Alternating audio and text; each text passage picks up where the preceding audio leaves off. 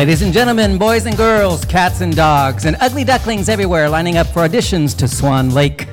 Live from the annual Calico meeting at the Kellogg Center at Michigan State University, it's Thursday at 3 o'clock and time for Tea with BVP. Hey, everybody, I'm your host, BVP, aka Bill VanPatten, international superstar, and the diva of SLA. With me in the exhibit hall of Calico are my partners in crime, and honestly, sometimes a show is a crime, are Walter Hopkins and Angelica Kraemer. Say hi, come on, say hi. Hello, everybody. Hello. Hello, everybody. Hello, everybody. You say that, say something different. Hello, everybody. Hello, everybody. All right. Uh, What happened to your German introduction? You Hallo. Say, you say something in German. Der Angelica. Simme sicher mit der Ticklerika. Okay, Angelica's talking. Hallo zusammen, wie geht es euch? There we go. I ha- Dankeschön, Dankeschön. Theresa, also wirklich. Yeah. gut. Oh my gosh, we got a crowd here.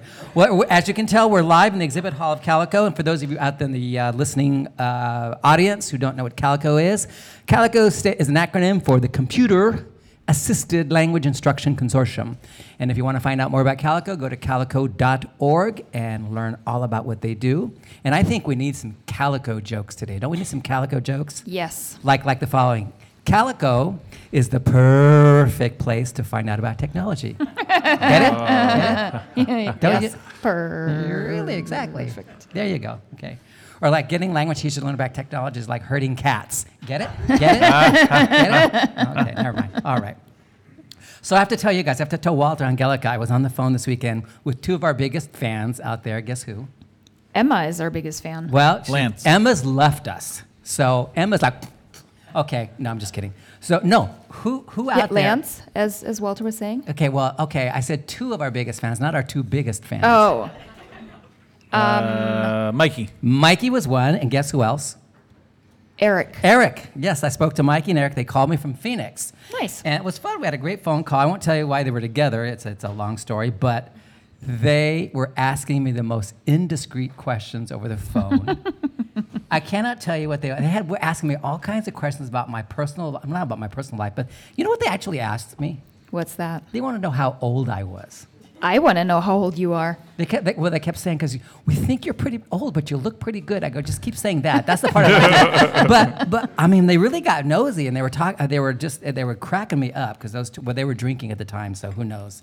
Hmm. Anyway, so this is our last show of the season. Can you believe it? Crazy. Relief. What I can't believe, really. and I was just about to say, I can't believe we're still all talking to each other, but now I'm not so sure. Why do you say relief? Oh, I'm just kidding. You better be It's kidding. very sad. I'm, you know, I'm starting to tear up over here. Oh yeah, you're you're spitzing over there in your eyeballs. I can tell. No, I, I just I think it's kind of I can't believe we've been going on since October. Look at how many shows have we had? I mean, 27. 27 shows. My gosh. And we are still standing. I can't believe it. And it just getting we're sitting, actually. bigger and bigger and better. Thousands and thousands and thousands of listeners out there, and uh, lots and lots of fans. Our meme contest last month was great. Um, and the contest before that with the uh, ads was great too. So we are excited about what we're doing. We are sad though that we have to take a hiatus this summer. If we all had paying jobs, or Daniel around the summer and Walter around the summer, then we could continue. But alas, we need to take vacation. So I will tell you at the end of the show when we're coming back, because I just made up a date. I hope you all agree with it, but I just made it up. I like it. I made up a date, so you're all going to be there no matter what. So Got it. Okay, Luca and Dan, I want you to write these, this date down when I give it later because you have to be there. This week we have no topic. This week this is a free for all. We're here at Calico. We're not going to talk about technology unless people want to talk about technology, but this is a free for all. Um, for anybody who wants to. Um, to ask us questions about anything that he or she would like to ask us about. We have no phone calls because we're live in an auditorium, so we do not have our phone lines in here. So you have to Mixlerize your questions, or you have to Tweeterize your questions, you have to emailerize your questions. You have to do something to contact us that way because we cannot take your phone calls. Sorry about that. But we do have a live, well, they look kind of live. I was going to say a live audience, but that guy in the back row, I'm not too sure about. You know, he kind of looks like, you need a pick me up. Is that coffee in your hand? What, what kind of, it's not flavored coffee, is it? Is it regular coffee? Good? Does that have cream in it? No? Oh, darn, I was going to say give it to me, but never mind. If anybody wants to give me a cup of coffee with some cream in it, I'll, that'd be fine. hint, hint, Dustin. Okay. Um, so we're not taking phone calls this week. You think I'm kidding? So get, get over there and get some coffee. That's right there, right there. Some. no, that one's cold already. okay, so Brian's going to get me coffee. Thank you, Brian, very much. Anyway, so we'll take uh, questions live from the, from the exhibit hall audience here. We hope they'll ask us questions. And we also have our two standard quizzes. We have our SLA challenge quiz, which with this, August, an informed crowd should be fun. This should be a breeze for everybody. Um, so I expect at least one person. Thank you, Brian. I love you. I'm going to have your children. Thank you. Um, so, um, so that should be a, that SLA challenge quiz should be a breeze for people. And in honor of the exhibit, or where we are today, the conference. Thank you, Angelica. Um, we are going to have a special Calico quiz. But in honor of the acronym Calico, it's not about technology. This special quiz is all about cats. Yes, it's the perfect quiz for this venue. I got that in twice, Angelica. What do you think? Amazing. Amazing. Isn't that great? You didn't think I could do that, did you? So hopefully some lucky person from the audience here will step up and take one of those two quizzes and win some tea with BVP swag. Here's an example of what we have to give away today. Do you like these mugs? The, our uh, special BVP mugs for, for live shows like this. But before we start, I'm actually going to read a letter from someone I got recently that really touched me in a number of ways. I can't read the entire letter, it was kind of long. Plus, I don't want to identify the person too much. And she has a question she wants to ask me that I don't think I'm going to address live over the air. But it, it, it touched me because of what she said about her own particular circumstance. She says, Dear VBP, when she starts, Dear VBP, VBP? it, be, yeah, it reminded me of that. Remember Roseanne, Roseannadanna? They were Roseanne, Roseannadanna. Remember that, uh, that character on SNL? No. You, were, you probably weren't even alive. You weren't I've- alive. I've never watched SNL. oh, gosh, Walter. Gosh, Walter. You're killing me. Angelica, never have you watched that? SNL? I, I actually have. Oh, okay. So, do you know who Roseanne Roseannadanna is? No. She's a Okay. character from the 70s. Okay, so Victoria knows. Thank you very much. She was, uh, uh, Gilda Radner played her, and she had that frizzy hair, and she goes, My name is Roseanne Roseannadanna. I got a email, uh, not, it would have been a regular mail, right? I got a letter here from someone in Fort Lee, New Jersey. That's how she would talk, right? Anyway, so this So letter comes. read it to us like that. Yeah, well, dear, dear BBP, this letter comes from one of our listeners, Linda, and she said the following Dear VBP, no, no, I can't even do my own initials. BVP. Thank you very much. VP. You know, I thought there's two, that's too literative. Something's wrong with that. I got to change my name to like, I don't know what, Steven Sunquist or something. I don't know what. oh my God, then I'd be SS. That's terrible. Okay. I'm writing on the off chance that you will have a moment to give me a suggestion. Stop listening to the show. No. Um, like many others, I've become an avid listener and re listener. That means she listens more than once. Pay attention to that. Of your podcast and recommend it anytime I get the opportunity. I've also read your book, Making Communicative Language Teaching Happen. No plug on my part. She actually put that in the letter. I've also read your book, Making Communicative Language Teaching Happen. It has influenced my teaching. But rereading it this summer in the light of what I'm hearing will be beneficial. I like that she's integrating, triangulating her data. That's great. Uh, I won't go into the many ways that you talk about me in your podcast. I've never met Linda. I don't talk about Linda. I never talk about anybody. Well, I might talk about that guy with the coffee again. I don't know. We'll see. but I never talk about anybody in particular. So she's actually talking about a type. Okay, so she says this Being much closer to retirement than to the beginning of my career, I could just choose to continue doing things as usual which, by the way, has gotten me great teaching reviews from my students with whom I usually enjoy, enjoy excellent relationships. But I could also choose to enjoy more than ever my precious remaining time in the classroom and to perhaps influence teachers around me in the city she lives in, uh, both those that I supervise in our lower division French courses at X University and those that I have contact with in the public schools. I would like to move to the latter. Isn't that neat? I just, that really touched me. So she says, I'm on the end of my career here, and I could choose to just coast to the end. And she goes, No, I'm not going to do that. I want to start making some changes in the time I have left in myself and what I do. And, I, I, and the fact that she says that when we talk about people and do things, that it speaks to people like her or about her, I just think that's great.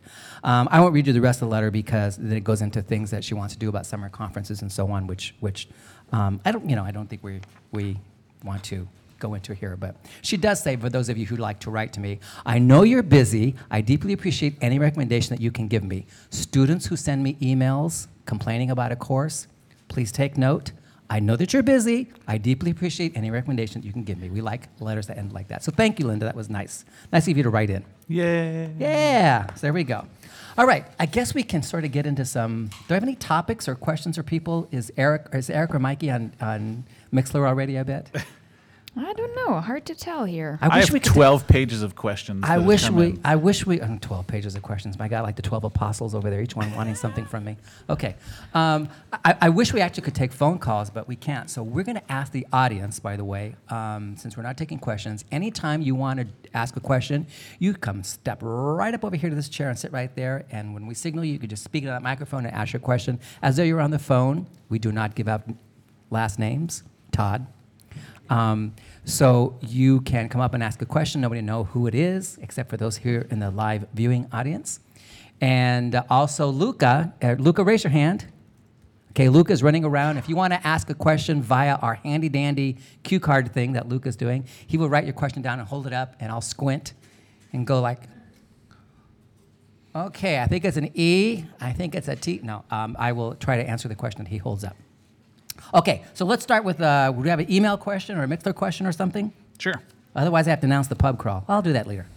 Okay. All right. Ask me something. This we say in question is from Rosana. Rosanna. And Rosana, Rosanna. says, Am I good at speaking in other languages because I have a gift for languages? Is it possible to, possible to be naturally gifted in speaking foreign languages? End of question. Um, that means a, you need to answer now. that's a really good Come on. question. That's, a, that, yeah.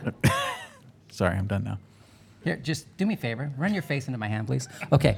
Um, was it Rosanna who asked that question? Yep. Okay, Rosanna. Rosanna, that's a really good question. Um, there's a whole field of research called individual differences. And people for years have been trying to figure out what it is about individuals that makes some people better or faster, more prone to, less prone to, less fast, and all that kind of stuff uh, in terms of language acquisition. Anecdotally, we don't really have any scientific evidence on this that I know of. If anybody in the audience does, let me know. Uh, but we don't have any scientific evidence on uh, what we call superlearners. There used to be research back in the 70s, God, I've been around so long, 70s and early 80s, called What the Good Language Learner Can Tell Us. Uh, but nobody could ever really identify what it was the good language learner had. They could talk about some of the behaviors, like did they spend extra time doing stuff? Did they use flashcards? Did they like speak to native speakers? What did they do? But nobody could say if there was any talent they had or some particular trait they had internal to them that made them uh, better language learners. So my belief in interacting with people over the years is there is some weird language gene or language learning gene that some people have that just makes them weird. Larry Selinker actually said this back in his interlanguage paper back in 1972 that most people are always going to be non-native like in some way, and that there might be somewhere he said about five percent, but I think he might be a little, little, what's the word, overestimating on that. Five percent of the population who can actually become native-like and be good. That would be the kind of people Rosanna's talking about have a talent for language learning, um, and we just don't know who they are. We don't know how to identify them until they they speak and we go, oh, that's one of those five percent people. So, sorry, Rosanna, no no research on that they can answer for you. But I think yes, there are people that are just special, special. They're special people. special. All people. right. I it got a looks like question Angelica has a from question. Mixlr. Yeah, Lance is asking, how important is repetition of input? For example, there is a phrase students need to know in order to complete a task. How concerned are you with providing repetitions of that phrase during some kind of partially communicative activity? Is there a goal of repetitions? Lance. First of all, Lance. Lance, as we say in Michigan. Lance. We have to flatten those vowels, right? Lance. Okay, Lance. First of all, we don't talk about repetition of the input because that sounds kind of, of, of, smacks of what, Angelica? Repetition smacks of. I have no idea. Doesn't sound good. We'd like to talk about frequency. So I think, Lance, what you want to say is how frequent should things appear in the input for learners to begin to um, be able to use them in some way? Uh, the answer to that question is we have no idea. What we do know that in the bigger picture of learning things about language, that some things stick in your head after a few instances. Some things take thousands and thousands of exemplars in the input in different contexts for you to get them. Um, and so for you to, I think is actually talking about if you're trying to like get learners to a task where they're using language. Um, so then how much do you have to be doing something with your own input to get to the point where they can do something? Um, there's just, there's absolutely no number, Lance, that we can give you. None. That's probably a researchable topic, but again, it's going to depend. There, there's going to be no one answer because um, even with like concrete, just look at lexical items, Lance. So concrete versus abstract nouns, for example, and concrete versus abstract verbs, and so on. Um, th- there, there seems to be some evidence that concrete things are learned faster than abstract things, but then within those abstract and concrete things, that's not necessarily the case because some things within those categories are learned faster than others, and some of those there's cases of abstract things learned faster than concrete things. So, um, no magic number, Lance. Sorry about that. Sorry about that. Just talk a lot and have fun. Just have fun. There we go. I like it. Okay. Ready for another one? Yeah, we got to get somebody in the audience here. La- uh, Lance, I was going to say Lance. Luca, that's your job. You got to get somebody up here and ask a question. Round somebody up. Okay. This one is from Krista. She says, What is your opinion concerning, concerning heritage speakers in lower level language classes? Should these students take a proficiency placement test so they can begin at a level adequate to their knowledge level? Or do you feel it is acceptable and or beneficial to the other students to allow them in the introductory classes? That's a hot potato. As a, as a former heritage language learner myself, I was one of those kids. I was placed in just regular Spanish class, and I probably shouldn't have been, but I was. Um, and yeah, I know everybody says that. VanPatten, you're a heritage speaker. Yes, I am. Um, and so uh, th- I think that it all depends on how many people you have, what your goals are. Again, these questions are not so there's no clear-cut answer to some of these questions because the questions have much more complex stuff attached to them. And I mean, so if you want, if you want to have your your students who are less proficient, maybe with heritage speakers, or more proficient to interact, because the heritage speakers, assuming they have those interactive abilities, because not all heritage speakers do, assuming they do, then it would be beneficial to have them in class with the non-native, non-heritage speakers to provide uh, to help move things along. Um, Maybe not. It dep- again, it depends on what your goals, how you teach, uh, what your curriculum looks like, all kinds of things. Um, but uh, you also have to be careful politically, I think, because with heritage speakers, you do not want to single people out as a group or class of people and say, you are X, therefore we don't want you in our language class. That would be terribly, terribly wrong to do. It would be. All right. You grounds for some, you know what? Grievance. There, I said Grievance. We don't want it. grievance. The G word, No, grievance. don't want that. Grievance. Um, I'm I gonna got a file a question grievance.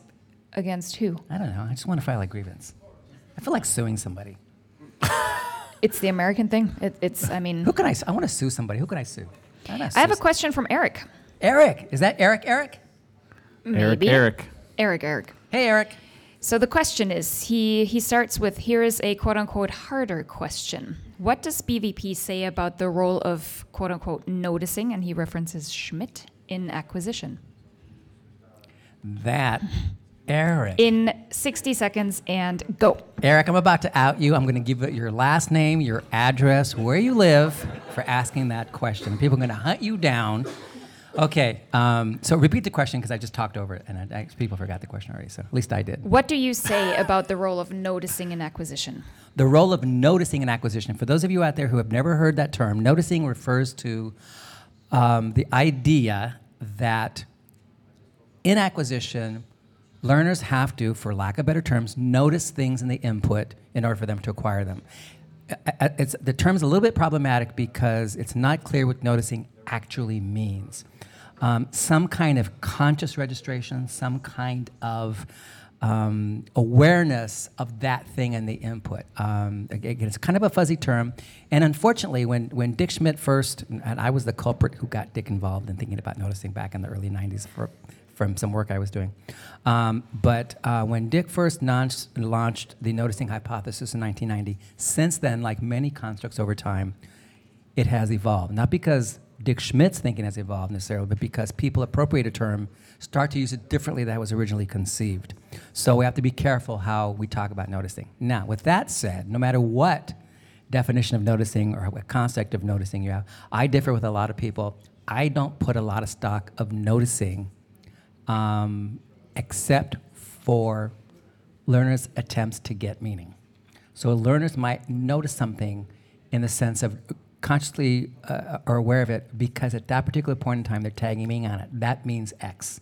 It could be a lexical item, it could be something. like, oh, Walter just said, I think that I think Walter's talking in the past tense. I make some, I have no idea what he did. Um, but noticing is problematic because, as as uh, John Truscott has said, and I know I'm way over my 60 seconds, Angelica, but as John Truscott, has said, what is it that you actually notice? So let's say you're, you're, you people want to say you notice the past tense form. What does it mean to notice, be aware of that past tense form? Are you aware of its shape, its phonology? Are you aware of the fact that it's tied to finiteness? Do you actually go, ooh, the verb is finite. Therefore, there must be an IP, an inflectional phrase, that has a T in it with a plus value, strong, so, you know, is that what you actually notice? What is it that you notice when you notice something? It's a really problematic term, and it, and it gets bandied about a lot because I think, as I've said in the past, and I'm not the only person who said this, there's too much SLA work that doesn't talk about language and the nature of language for us to actually be able to be precise about things like noticing. So, um, so I'm not I'm not big on using that term, and um, I try to avoid it uh, and not get involved in the controversy because I'm not sure it's it's not going to get me anything in what I do, um, the kind of work I do. So there. Good deal. Thank you. Sorry, Dick. Dick's, Dick Schmidt's a good friend of mine, so. All right. Nobody in the audience is going to come up here and talk? Hema, I'm going to make you come up here. Or or take one of our quizzes. Or take one of our quizzes, yeah. Hema's a SLS student, a doctoral student in the program. I should make her take the SLA quiz and see what happens. No, I'm not going to make her do that. Here she comes. Oh, look look at that. Oh, look, Hema's coming up here. Great. Uh-huh. She is actually. Hema, for everybody who wants to know in the audience and also out there in the listening audience, Hema works uh, with Sue Gass uh, and me on the journal Studies in Second Language Acquisition. She's one of the um, editorial assistants. Hi, Hema. How are you doing? Hi, Bill. I'm so glad to be here. Oh, you look like you're quivering. I am. I'm so happy to be, be, be, be, be, be, be, be here. Oh, be kind. I it's, love uh, you. It's an impromptu impromptu question now, looking That's at all the questions and your responses. So, I have two kids, and they are at different levels of acquiring their English uh, at an ESL setting now. And my question was related to uh, what uh, your opinion about critical period hypothesis is, and is there really a critical period, or um, does it um, work for different aspects of language learning at different levels, or there is one critical period, and after that period is over, you do not learn any skills or any aspects of language at all. Okay. That'd be great. I can tell you, I I can tell you what I believe the research says from my reading of all the research, is that there's no such thing as a singular critical period, where by the age of 12 or 13 or 14, things just shut off, you know, and you can't learn language anymore. That, I think the research is pretty clear that that's not the case. Um, the research tends to look more like there's some kind of gradual decline, and it, it- it's not just the simple linear thing where things decline like this. It's more like plateaus. It's like my body. I've noticed my body over the every decade, my body takes a dip, then it plateaus for a while, then it goes down again, and it plateaus for a while. And I think, what? It's true. It's wait till you get to be my age, Walter. How old are you? we don't know See- your age. Yes, I mean I want to see Walter look as good as me when he's my age. I want to see. That. anyway, I so, hope to be dead by then. So that so, so keep it up. It may be sooner than you think. Okay, so so so the so what the research seems to look like is that things plateau and then go down and plateau over. So age so it's not like this, just a steady decline. And there seems to be some kind of time on task thing. With that said, there does there there is also research that that makes it look like different aspects of language are more subject to some kind of age effect than others. So, for example, what we call narrow syntax or syntax seems to be absolutely unaffected by um, age.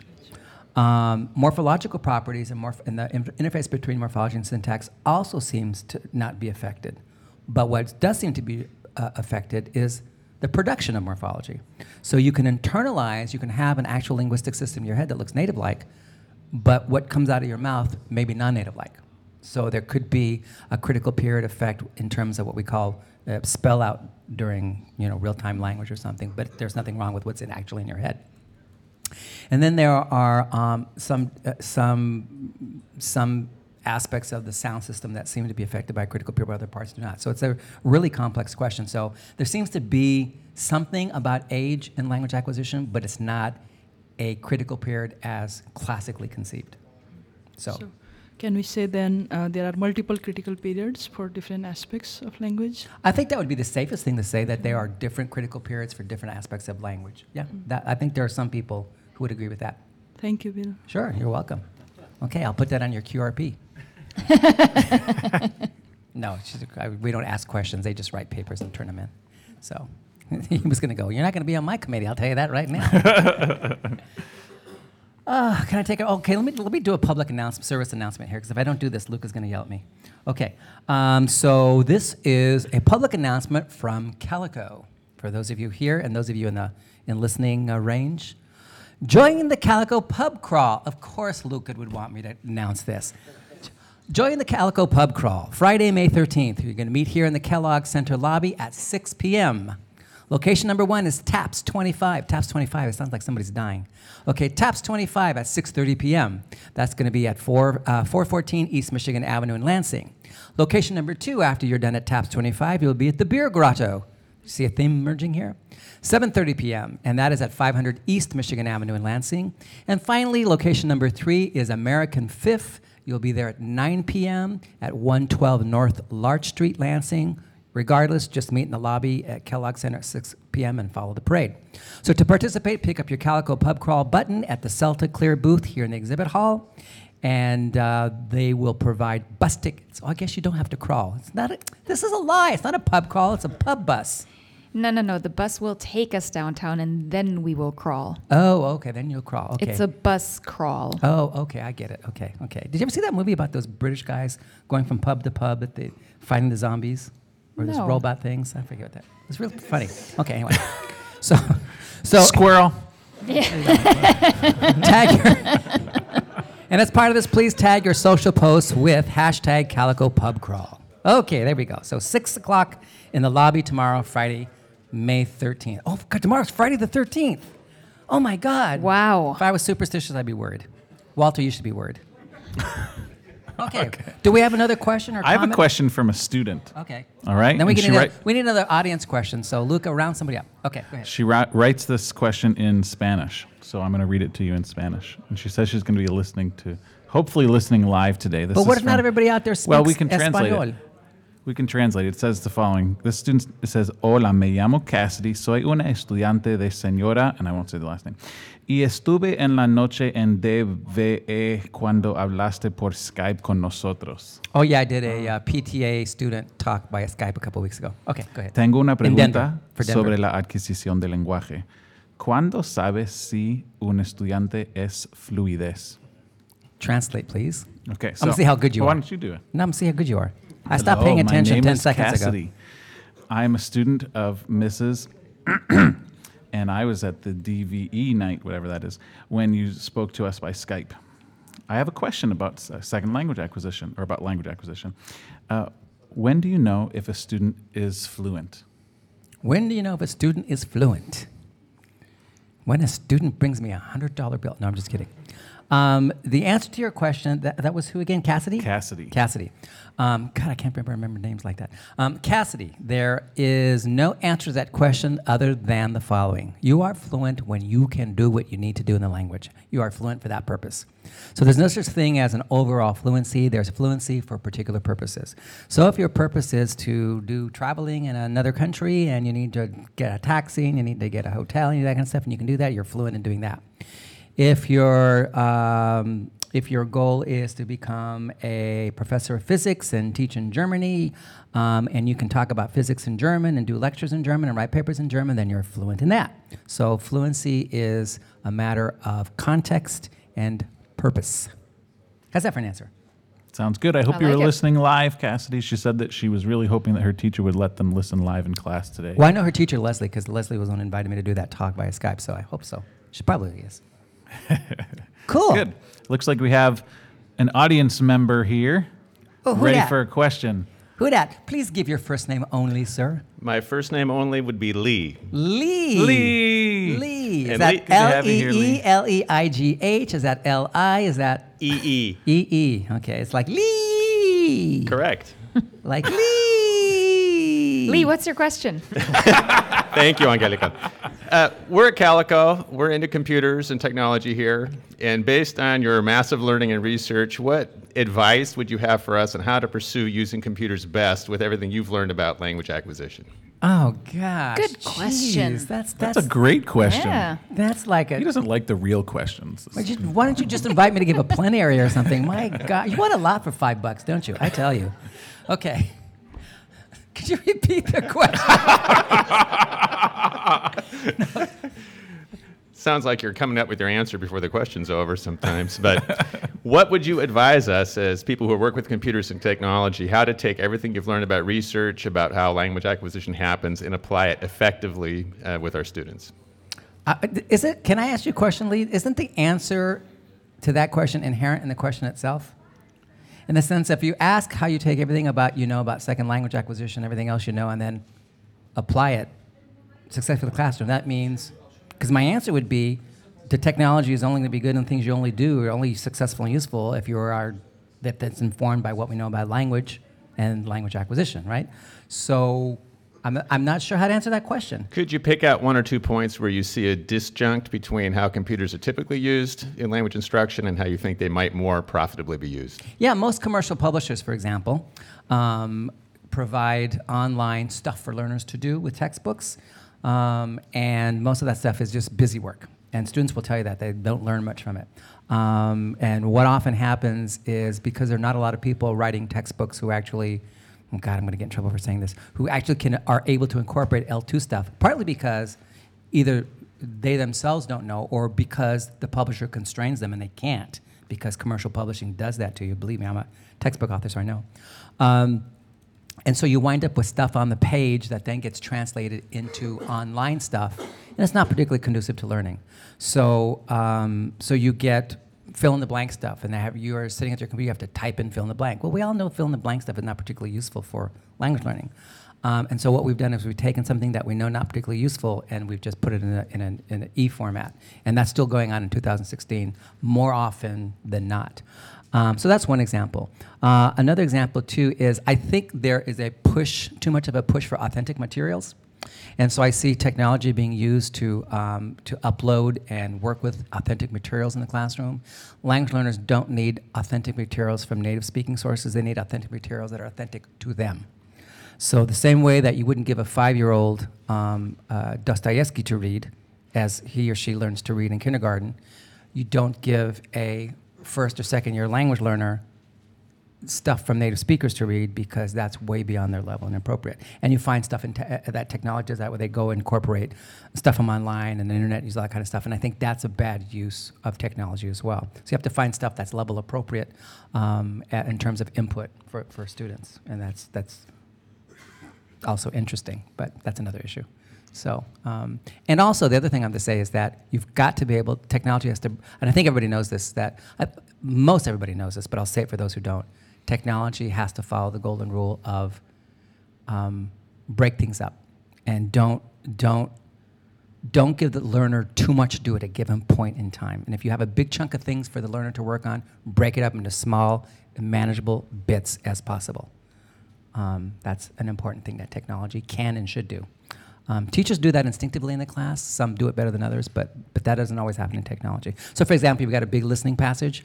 You shouldn't have a big listening passage online. Or, tech, I mean, if you're going to use technology to work on listening comprehension skills, that listening passage should be broken up in some way for learners to have manageable chunks to work with.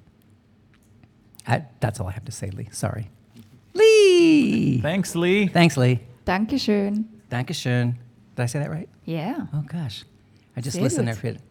Okay, all right. We have uh, somebody stepping up for Ooh, the cat quiz. the Calico quiz. We have a special quiz, not the SLA quiz, um, but we have a special. Instead of a diva quiz, we usually have an SLA quiz and a diva quiz um, because I am the diva of SLA.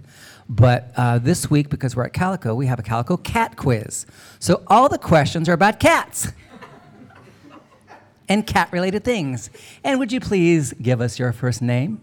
Hello, I'm Betsy. Hey, hello, Betsy. How are you doing? I'm great. How's the conference going? I love it. Isn't it We've great? had some great sessions so far. Good, good, good. Are you staying through the weekend? Uh, not through the weekend, no. So when are you going back? Uh, actually, I I'm not going back right away, and I'm also not staying through the weekend. I'll, I'll let you all figure that out. That, that Yes. was like, okay. yes, My gosh. I have secrets. Okay, Eric, Mikey, get online and see if you can figure that out on Mixlr, please. okay. All right. Okay. So Betsy, you ready for the calico slash cat quiz? Absolutely. Okay. Here's item number one. You ready? I'm ready. The word feline is of what origin? Listen to all the choices. Okay.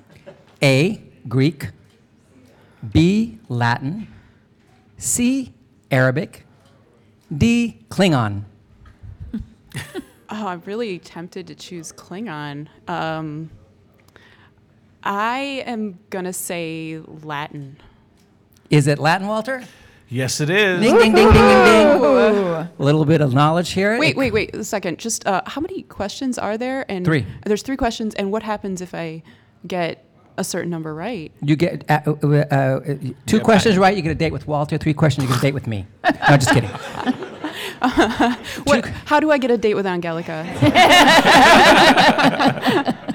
You have to answer the bonus fourth question, which I will make up on the spot. and that's when we shut the microphones down so nobody can hear what we're saying. Okay. All right. And just so you know, f- feline comes from Latin felis, Okay. which is the noun for cat, and then felinus, which is the adjective, and then feline comes from that. Just in case you want to know these things. Wonderful. All right. I do have a background in historical linguistics too. So, okay. All right. Number two. So, with number two, you get a button. If you get the third prize, you get a Tea with BVP mug. So, you want to get all three right. Okay. Ooh. So, number two. Which actress has not played Catwoman on the TV or on the big screen? Ready? Okay. A. This is who has not played. A. Julie Newmar. B. Halle Berry. C. Michelle Pfeiffer.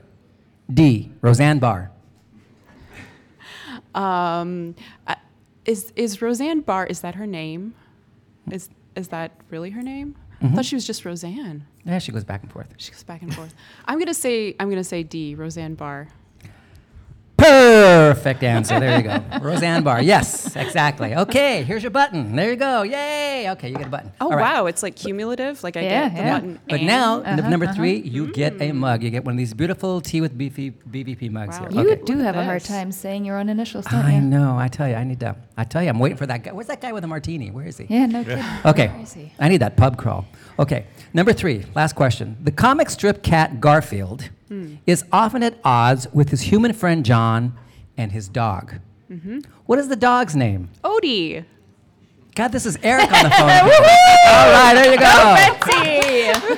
Don't you want to hear my choices though? No. Yes, you do. Actually, you do. Oh, I'm sorry. I didn't wait for the choices. I'm sorry. I was Okay. a little jumping the Just for that, I'm taking the mug back. Let me do the choices, then you can give your. you I'll, give I'll be good. I promise. Okay, so is it A. Otis, B. Odie, C. Opie, D. Donald Trump? I think it's it's actually harder when you say the choices because then it gets confusing. Like mm-hmm. I, I knew it was Odie before, but now I'm thinking like Otis, but it's Odie. It's Odie. Odie, Odie, Odie, Odie, Odie. Okay, there you go. All right, big winner. There we go. Thank you, Betsy. Thanks for playing. Thank you. That was great. Yay!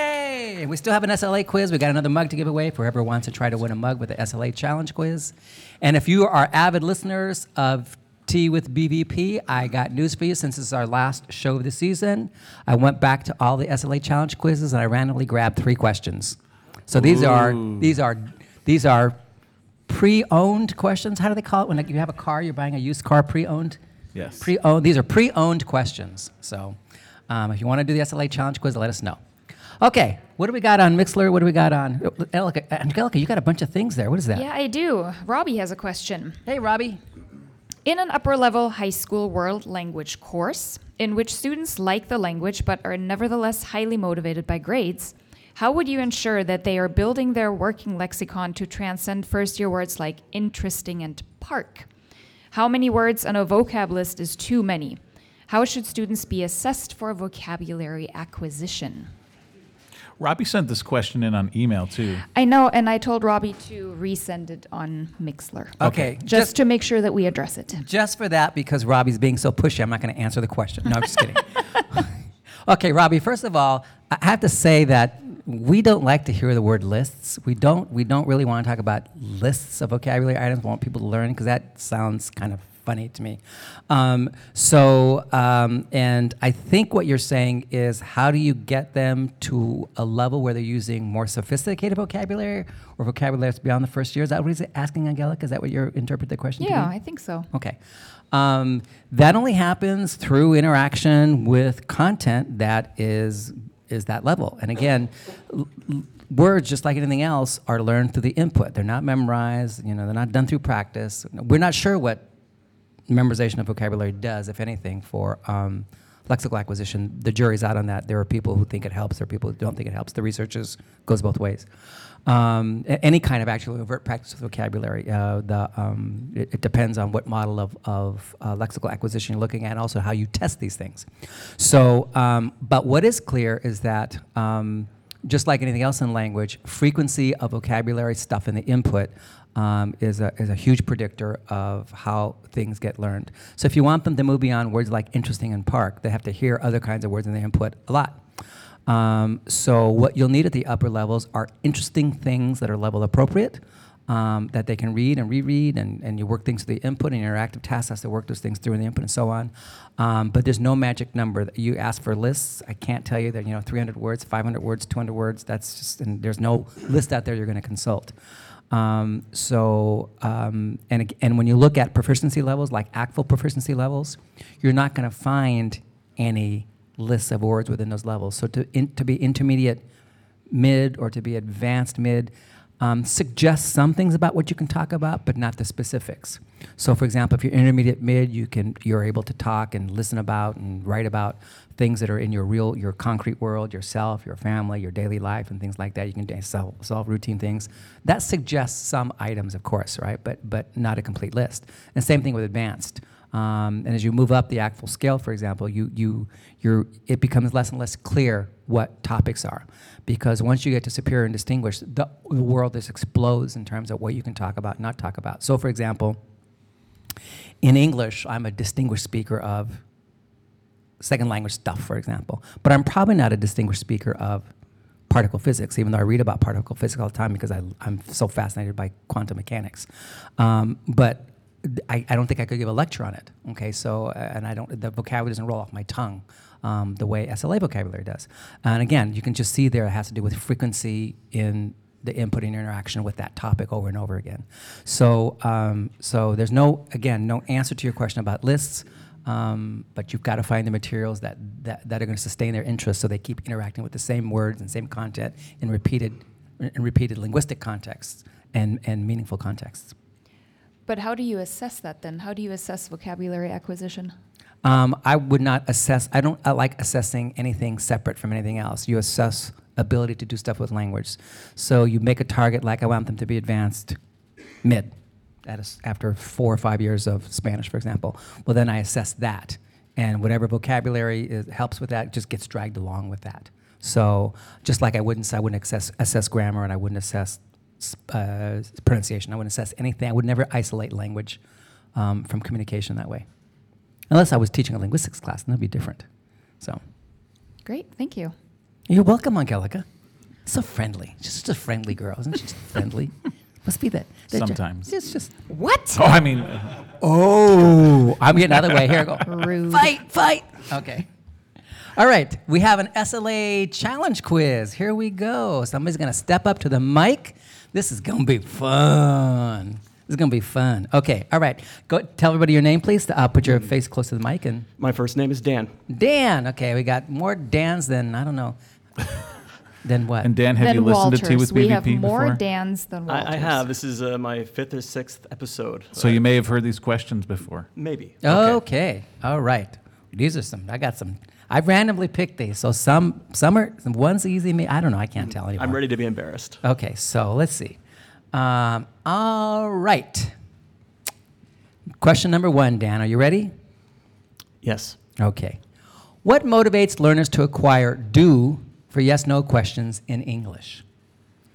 A. Whether or not they have something similar in the first language. B. The underlying realization that English verbs do not move to get tense features checked. C. Teachers who beat it into them with threats of punishment if they don't do it right. I'm leaning strongly towards two. So B, the underlying realization that English verbs do not move to get tense features checked. Ding, ding, ding, ding. This is correct. Yes. English has do support um, because verbs cannot um, inflect for morphology and therefore can't climb up the tree and do all the neat little things they do in other languages like Spanish and French and Portuguese and Italian and Turkish and other languages. Okay.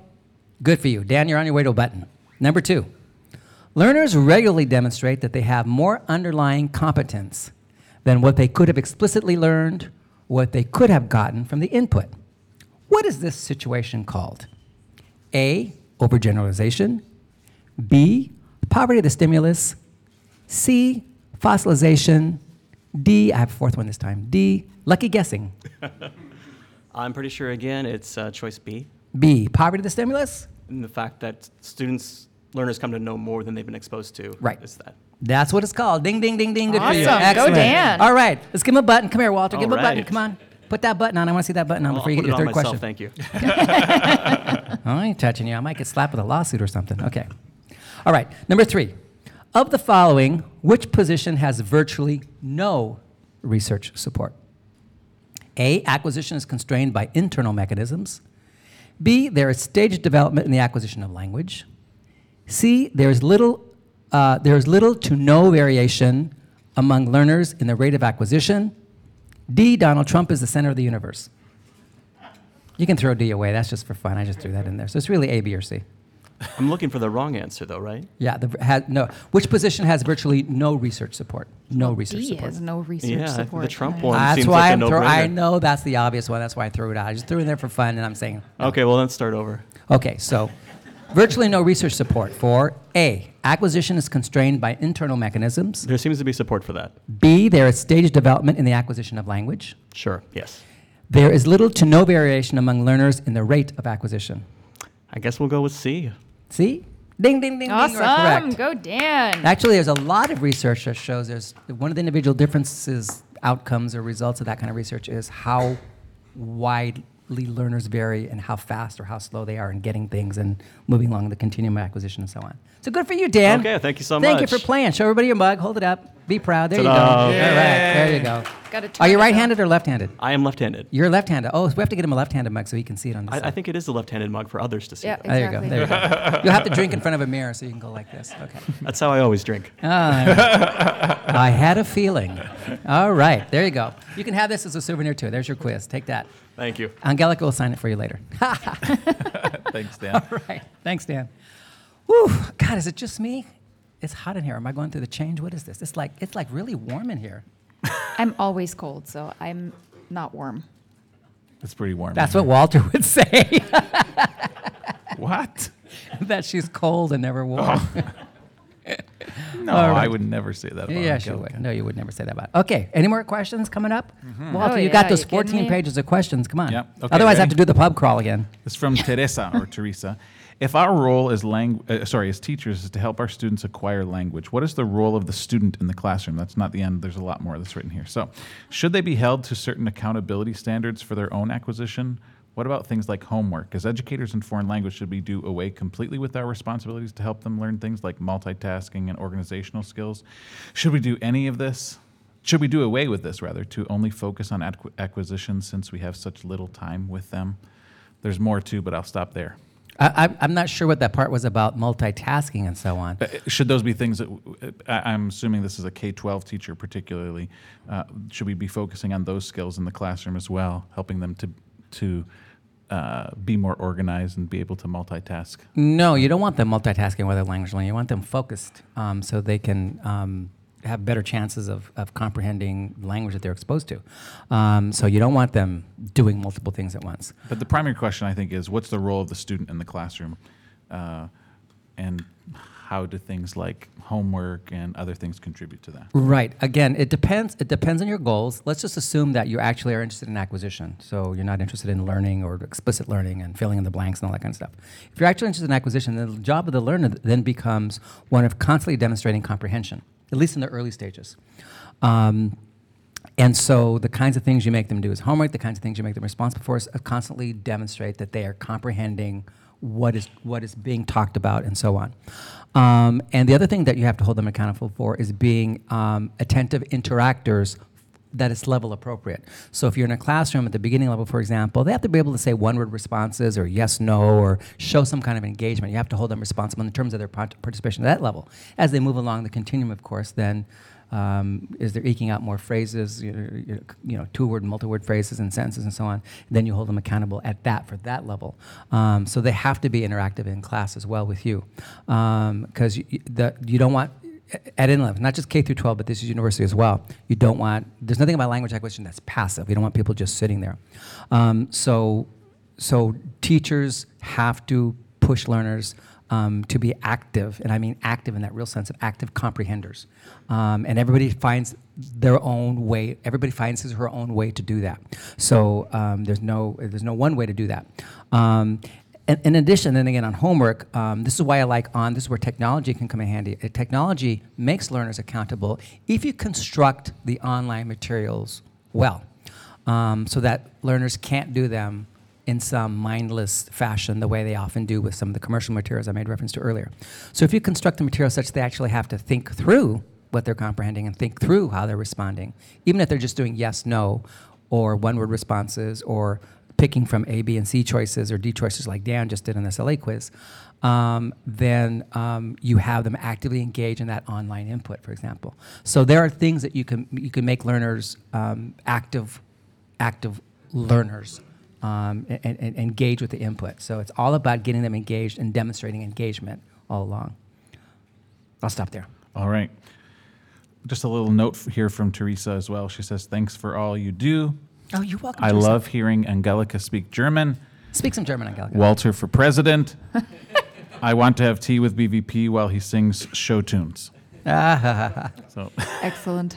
It's a good summary. I don't know if I could drink and sing at the same time. Well, of course you can. I've been known to drink and sing at the same time, but that's a different story. Okay. Thank you, Teresa. That was a good question. All right. Any questions from the audience? What do we have there? Luca, we have anything from the nobody? All right. No questions from the audience. I know you're dying. You're dying to ask a question, aren't you? You look at you. You're dying to ask a question. Well, while he is coming up, I have a question from David. Okay, David, online David. Yes, Mixlr David. Is Bill supporting evaluating students on engagement in the classroom? Question mark. Uh, not evaluating per se, um, in the sense of giving them a grade, how engaged were you? You can't do that. But what you do is create activities so that they are engaged um, and maximizing, because everybody's different too. So, for example, Victoria and Hema and Dan and Betsy and Todd are all in my class, right? Well, Victoria's a little shyer than Dan, so Dan's going to speak up more than Victoria, but maybe in a group work, she's going to talk more, do something more. Or maybe in a response format with online, she's just there doing it like anybody else, but she just doesn't want to speak up in class. She doesn't want to be a public figure in class, right? So I cannot assign a grade to Victoria for her engagement just because she doesn't want to be front and center of the way Dan wants to be front and center. So that's why I don't, I don't want to talk about grading engagement that way. You just create tasks that force them to be engaged, and then that way it just happens naturally. Great. There's a lull. I love lull. I love lulls. I love the word lull. That's a lot of lulls. Yeah, it's, it's fun to say. Lull, Lol. lulls. okay, I have one more question here, and it's a little complicated. Are God, Walter, look, how how much time do we have left? Luke is going to ask me a complicated question at No. the end. It's okay. You can do it. You can do it. It's a short question, though. So, this is Who are you from- calling short? This is from James. James asks, or actually, he comments, but he wants to hear your opinion. He says, "I'd like to hear your thoughts on Dan Everett's critique of the concept of universal grammar. His work on the, I'm going to butcher this name." Paraha indicates that there is a language that doesn't have the characteristics described by Chomsky's universal grammar. Um, that's Dan Everett's take on piranha. Um, I call it the piranha language because it is from the Amazon. Um, there's, uh, there is ample criticism out there from people like Steven Pinker and Noam Chomsky himself um, and others that is far better than what I could do. Um, and of course, I'm falling on that side because that's the framework I work in, and my own looking at Dan Everett's work is sometimes you look for things, you don't want to see things, and so you don't find them. And what you're doing is you're looking at the wrong thing. Um, and, and some of the things that Chomsky's talked about in terms that are part of universal grammar um, are actually there in the data that Dan Everett has. He just didn't see them as such, and that's the kind of stuff that Steve Pinker and uh, and and Noam Chomsky, for example, are talking about. So I fall on that side of things. All right. Wasn't so bad of a question after all. Well, I mean, yeah, but I thought you were going to make me give examples, which I can't do off the top of my head because it's been a long time. It's been about five or six years since I looked at that stuff. But yeah. Um, Luca's giving me the five minute sign. At least I think that was the five minute sign. Was that a five or an S? S minutes? this young man here was going to come up and ask a question or do yeah, something. I thought so too. Yeah. He changed his mind. He changed his mind. Don't be shy. Come on. This is the problem of being live. You see, there you get called on. I tell you, you get to sit in the front row. Dan came up. Hema came up. Betsy came up. There you go. Oh, look, he's red as a tomato. Poor kid. Bill, I know. you make I- them feel so much better about Rude. coming up and talking. Hey, talking. what can I say? unbelievable. but look, we're not. We're so nice. Look at us. Have I? Done, have I? Been, did Dan? Did I yell at you? No, no. Betsy, did I do anything to embarrass you? I did not. No, little. okay, go ahead and tell us your name. My name is Gabriel, and uh, this is I'm red because of the red eye flight. Ah, okay. okay. So, Gabriel, what's your what's your question? What's your comment? uh, uh, my comment is: uh, if you were going to do um, Destinos again today Uh-huh. with today's technology, what would you do differently, or what would you do? Oh, what would I do differently? Oh, that's a really good idea. What I do differently is I would segmentize the episodes so that you can watch the episodes with embedded things in them. So that rather than watch a 30 minute episode, you can actually have places where it pauses and you can do things with it for one thing. That's one, that's one thing I would do. I'd also get rid of the explicit teaching that's in there. I threw that in because that's what we had to do in those days, too. I mean, it wasn't explicit teaching grammar, but largely vocabulary and things. Um, and um, I think I would do things. I don't know what else I would do at this point. I have to, that's a really good question, Gabriel. Actually, I probably wouldn't work on Destinos right now. You know, that show almost killed me. I, my, my relationship crumbled because of that. I lost hair because of that. I went to the mental institution because of that. I, no, I didn't go to the mental institution. I almost did. It just, that show almost killed me. It was four years of work that I almost died doing. Um, so, um, and I know it's a big success, and a lot of people like that, and, and I'm not going to take that away from people, but, but it was really rough on me. But with that said, um, if I did have to do it again, or I thought about it, I would, I would do something in which I could make each episode much more interactive for the learner during the actual episode. Wonderful, thank you. You're welcome. Thank you for the question. Thank that you, was a good question. Okay. Thank you. All right, then. Do we have to wrap up, Luca? Is that what I'm saying? What time is it? Oh, It's my gosh. 356. Oh, we got like one more minute. Who can we talk about? Who's not here? Oh, I, did I say that out loud? Oh my God. Just kidding. We don't talk about people. Never. don't- We, never. We don't talk about people. Never. No, no, we don't. Only Donald Trump, exactly. Only don't. I don't even talk about him. I don't talk about anybody. You just bring him up on a regular basis. Okay. So don't forget, everybody, uh, I just because Luca wants me to do this again, don't forget the pub crawl. So meet tomorrow at 6 p.m. in the lobby of the Kellogg Center. Tomorrow, Friday, May 13th. Again, I'm going to go Friday 13th. My gosh. Who picked this day for a, who picked this day for a, for a conference? My gosh. Okay, all right then. We're going to start wrapping up because uh, we have to do our acknowledgments and they take some time. So, first of all, we want to acknowledge Calico for allowing us to be here in the exhibit hall um, and for coming to East Lansing. Give everybody a big hand for Calico for coming to East Lansing. Thank you so much. And as usual, I'd like to thank our technical producer, Daniel Trago, who's over there on the soundboard and the keyboard, our media producer and runaround guy, Luca Giappone, who's there, the talented and trusted rustler, doorman, bouncer, Dustin DeFelice, who's right there. Yay.